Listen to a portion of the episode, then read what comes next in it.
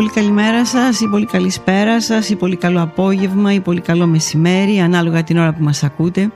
Είναι εκπομπή κάτω από το κιόσκι σε podcast εκδοχή αλλά κυρίως όχι αποστηρωμένη. Δηλαδή ο χώρος φυσικός, το γραφείο, χωρίς τυχμόνωση. Δίπλα το τηλέφωνο μπορεί και να χτυπήσει. Ανοιχτές οι πόρτες, μπορεί να ακουστεί κάποιο μηχανάκι ή ένας συναγερμός οι σιρήνες πυροσβεστικής, το 166 της αστυνομίας, ακόμα και ένα γάβγισμα. Το motherboard του ηλεκτρονικού υπολογιστή να βουίζει. Η φωνή φυσική, χωρίς φίλτρα, χωρίς μείωση θορύβου, χωρίς μοντάζ. Αν γίνει κάποιο λάθος, αν βήξω, αν φταρνιστώ, το ξαναλέω, αφού ζητήσω συγγνώμη πρώτα. Με δύο λόγια. Κάθομαι στο γραφείο, ανοιχτή η κονσόλα, φοράω ακουστικά, ανοιχτό το μικρόφωνο. Πάμε γράφουμε. Όπως λέγαμε δεκαετίες ολόκληρες στην πολύ αγαπημένη ελληνική ραδιοφωνία. Καλή σας ακρόαση. Με εκτίμηση να ανατσούμα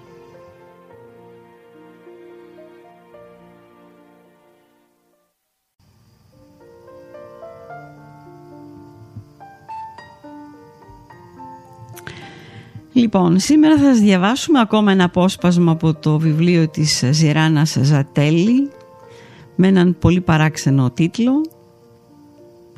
Για ακούστε, με το παράξενο όνομα Ραμάνθης Ερεύους. Ο θάνατος ήρθε τελευταίος. Και άλλε φορές έτυχε να την πάρει ή να την μισοπάρει ο ύπνος, όσο αυτός να τελειώσει με την εβδομαδιάτικη λάτρα του. Μα πάντα τον άκουγε όταν πλησίαζε στο υπνοδωμάτιο, πόσο μάλλον στο κρεβάτι. Και αν ακόμη δεν άνοιγε τα μάτια της να τα διασταυρώσει με τα δικά του, τον άφηνε πάντως να καταλάβει με κάποια κίνηση, κάποιο μακρύ ανάσασμα ή τρέμουλο στα ρουθούνια ότι ήταν ξύπνια, τον περίμενε. Και κάποιος από τους δυο χαμήλωνε ή έσβηνε τη λάμπα. Απόψε δεν τον άκουσε. Ξαπλωμένη στα πλάγια, διπλωμένη με το κεφάλι, μάλλον ανάσκελα πάνω σε δύο μαξιλάρια και τα χέρια της περασμένα ανάμεσα στους μυρούς της, σαν να πονούσε η κοιλιά της, ένιωσε ξαφνικά πως κάτι έγινε στο δωμάτιο. Κοιμήθηκα, ξαφνιάστηκε και άνοιξε μια ρίγα τα μάτια, στη συνέχεια τα άνοιξε περισσότερο χωρίς να κουνηθεί καθόλου. Ο Ντάφκος ήταν καθισμένος σε μια καρέκλα μπροστά της με τη λευκή που καμίσα του ως τα γόνατα τα γόνατα να κουμπούν στο σίδερο του κρεβατιού, στο ίδιο ύψος περίπου με τα δικά της, το κεφάλι σκυμμένο προς τα γόνατα σαν να διάβαζε κάτι, ενώ τα χέρια του μισάνυχτα και προς τα πάνω σε μια στάση επίκλησης ας πούμε που δεν συνήθιζε.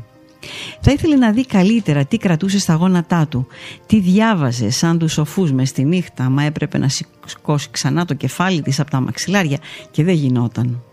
Ακουγόταν στο μεταξύ ένας πολύ αχνός επαναλαμβανόμενος ήχος και από ό,τι μπόρεσε να καταλάβει ερχόταν από τα δάχτυλά του καθώς τα πίεζε αδιάκοπα μες στις παλάμες του στη σάρκα δοκιμάζοντας ίσως πόσο βαθιά είχε κόψει τα νύχια του ή μήπως ήθελαν ακόμη. Ετοιμάστηκε να το ρωτήσει κάτι, μα την πρόλαβε αυτός.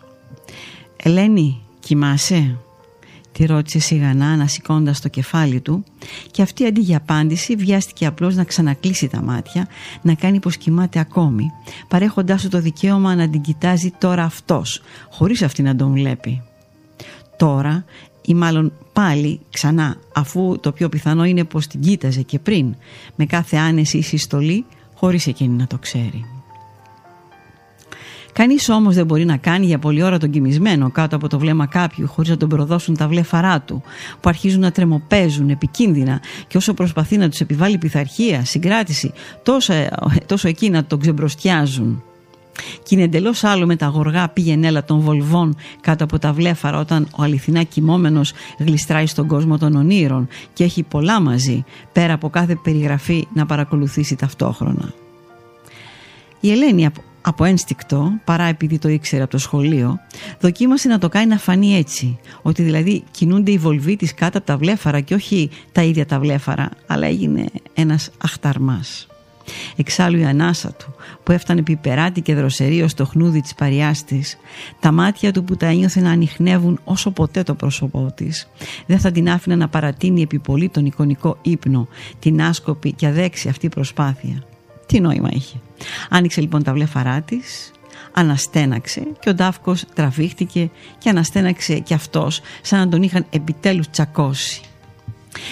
Άργησα Ελένη να στο πω έτσι άρχισε, σύροντας την καρέκλα του λίγο πιο πίσω, κατεχόμενος από τρόμο που πάντα και πάλι απόψε γυάλιζε μέσα στην ψυχή του σαν τσίλικο νόμισμα. Τρόμο που τον έκανε να αναρωτιέται πόσο ακόμα θα βασάνιζε το μυστικό του, πόσο θα τον βασάνιζε και εκείνο σε αυτό το βράδυ που είχε οριστεί ως τελευταίο. «Τι πράγμα» είπε εκείνη. «Πότε ήρθες» Αυτά για απόψε. Καλό σας βράδυ.